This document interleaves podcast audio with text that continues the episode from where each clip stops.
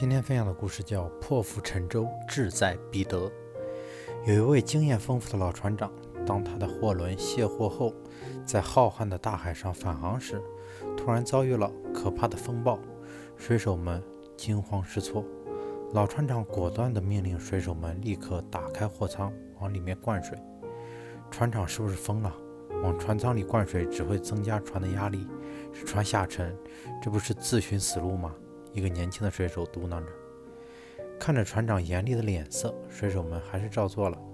随着货舱的水位越升越高，随着船一寸一寸的下沉，依旧猛烈的狂风巨浪对船的威胁却一点一点的减少，货轮渐渐平稳了。船长望着松了一口气的水手们说：“上万吨的巨轮很少有被打翻的，被打翻的常常是根基轻的小船。”船在负重的时候是最安全的，空船时则是最危险的，这就是压力效应。那些得过且过、没有一点压力、做做一天和尚撞一天钟的人，就像风暴中没有载货的船，往往一场人生的狂风巨浪便会把他们打翻。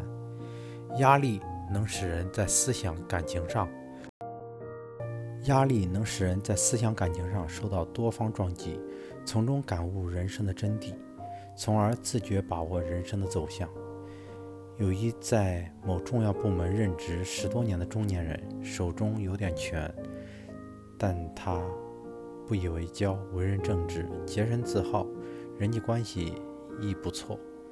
当谈及这方面的情况时，他说：“这应得益于当年知青上山下乡的磨练，当年在农村苦与累且不说。”由于家庭的原因，政治上受到压抑，招工上招工上学全没我的份儿。在一块下乡的知青中年中，知青中我是最后一个回城的。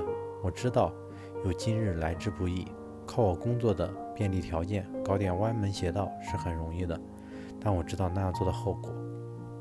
想想当年和我一块知青劳动的同龄人，他们大多数还仍在。脸朝黄土背朝天的土里刨食，所以我始终能保持一种清醒和理智。其实人要有所为，就要有所不为，该做的一定要做好，不该做的坚决不做。人要有所得，就要有所失，该失去的东西就要毫不吝啬，甚至忍痛割爱。得到的并不一定就值得庆幸，失去的也并不完全是坏事情。能否从容对待，恰当处理这些问题？就看自身的修养和品德了。相反，人若是太幸运了，离开压力的哺育、悲痛的滋养，常常是浅薄的。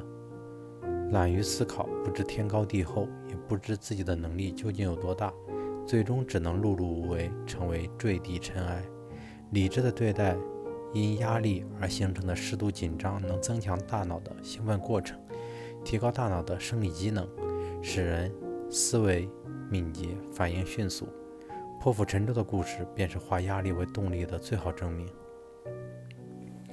项羽率领楚军援救赵国，看到秦军十分强大，将士中出现畏战情绪。项羽亲自率领一支精干部队打先锋，直接迎战秦军主力。当部队过了滔滔漳河，项羽命令部下把过了河的船通通凿穿，沉于河底。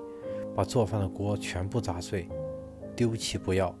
军队只要带三天的粮草，急行急行军迎击敌人。